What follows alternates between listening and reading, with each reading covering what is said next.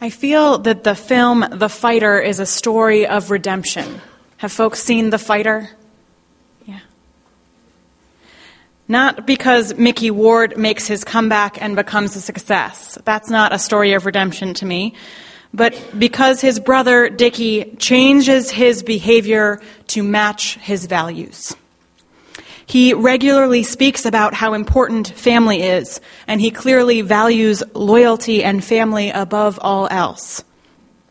But he is regularly late to train with his brother and to other family events due to his crack addiction.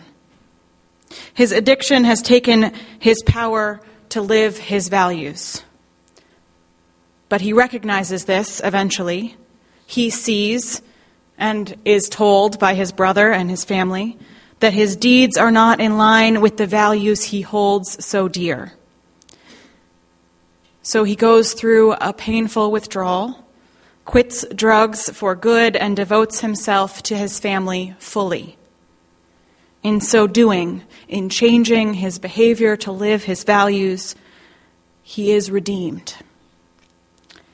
He had made his mistakes and paid the consequences, but in changing his behavior, he changed his life.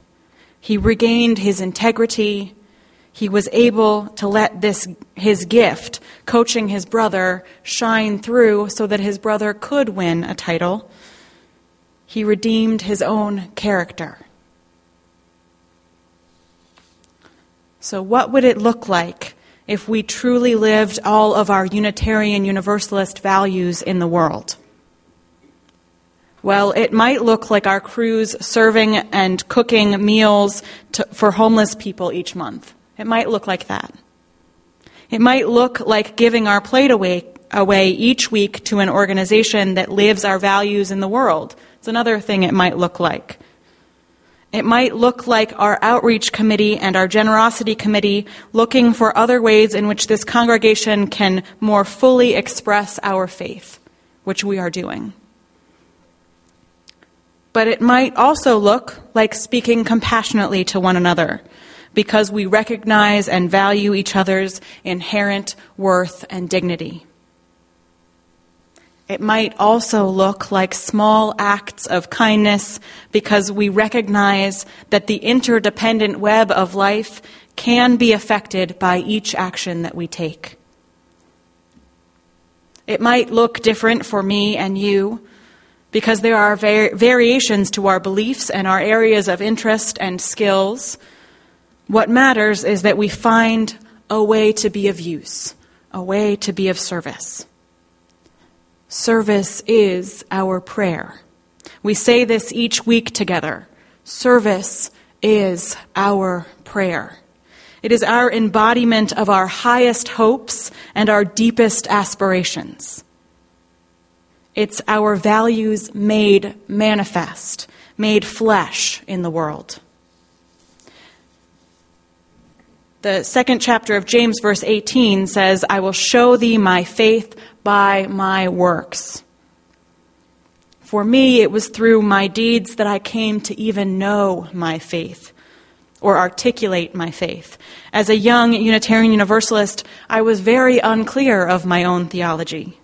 I was unclear what my family's dual faiths meant, being Unitarian Universalist and United Church of Christ.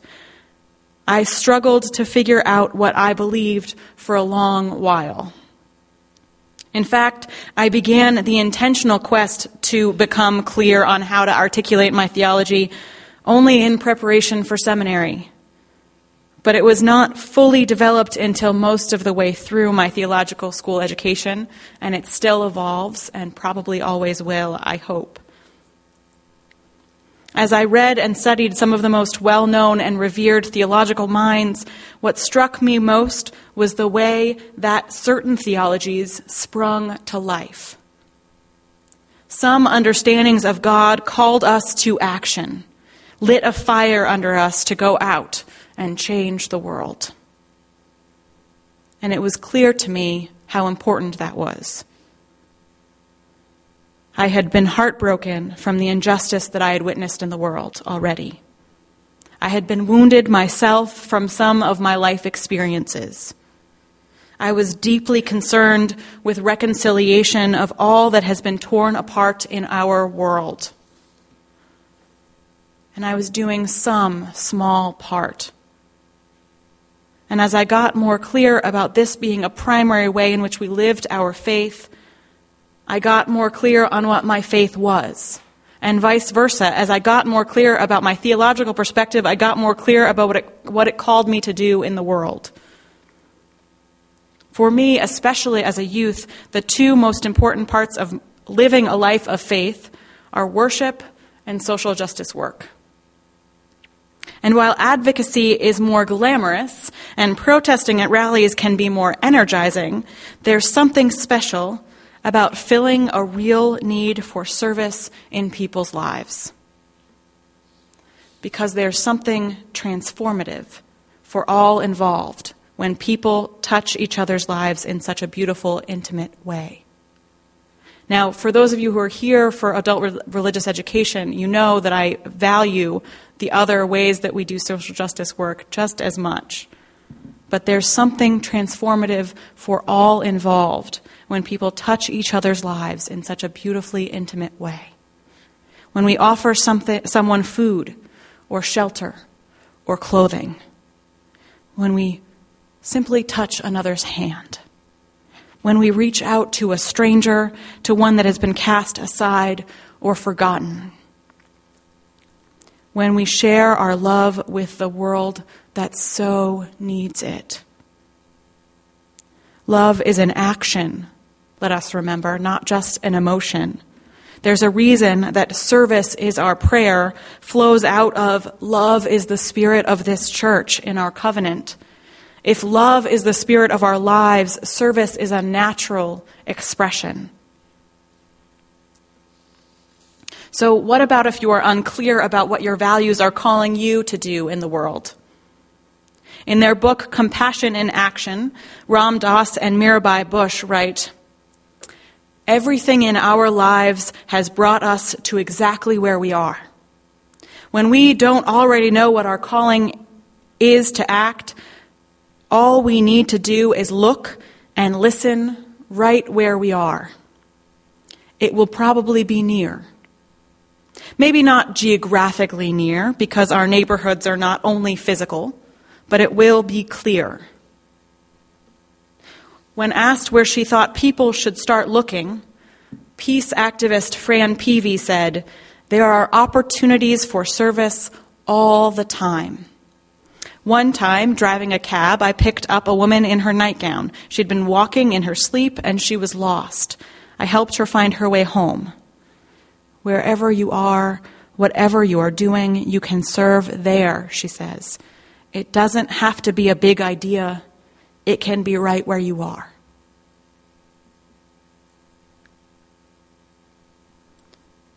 Now, let me be clear again. I'm not saying not to do advocacy work, not Uh, or that systemic change isn't equally as important to healing our world. But service and justice work go hand in hand. We need all of its forms. And we live our values in the everyday moments where we are offered the chance to serve others. What good is only working on systemic change if people are hungry and living in poverty and suffering needlessly. We live our values through those small deeds that change us and the people around us in deeply profound ways. All of these things work together, and all of these will change the world for the better. When we get clear about how our faith calls us to be in the world, we've all made choices that don't truly line up with our values, right? At least once. We've all been selfish once in a while. We've all been fearful that there wouldn't be enough and didn't share what we could. We've all had moments where something else got in the way of us living our values, like we heard about in the story with Dickie. Perhaps it wasn't an addiction getting in our way, but there are so many things that can get in our way.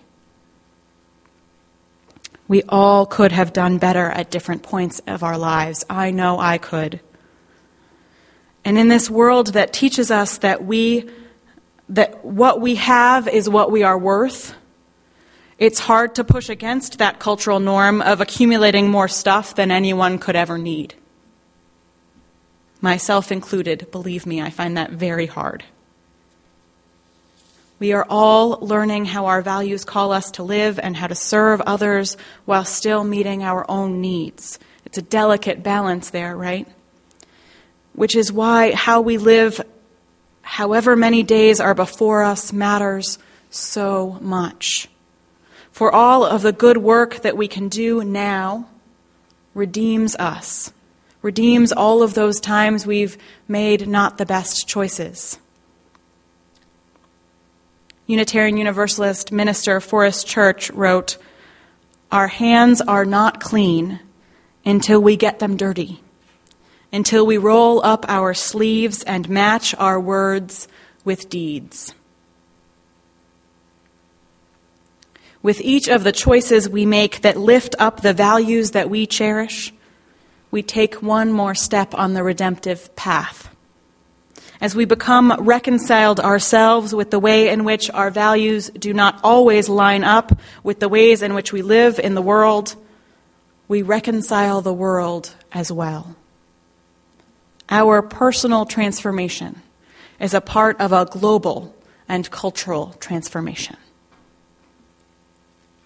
In his book, Partners in Grace, Michael Elliott writes of how his job working with homeless people changed him and his family for the better. He writes Increasingly, the homeless population is made up of children.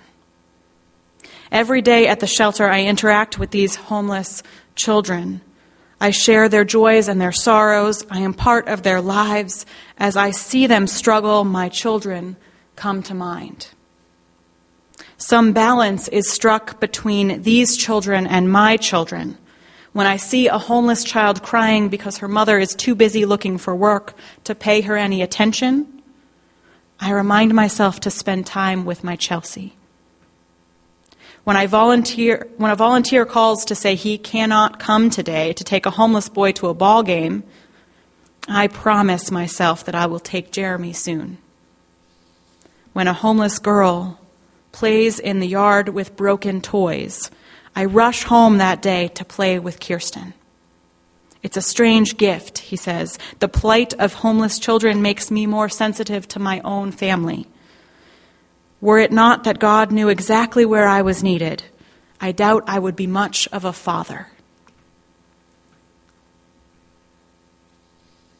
Through our deeds, we create more love and care in our own little spheres of influence.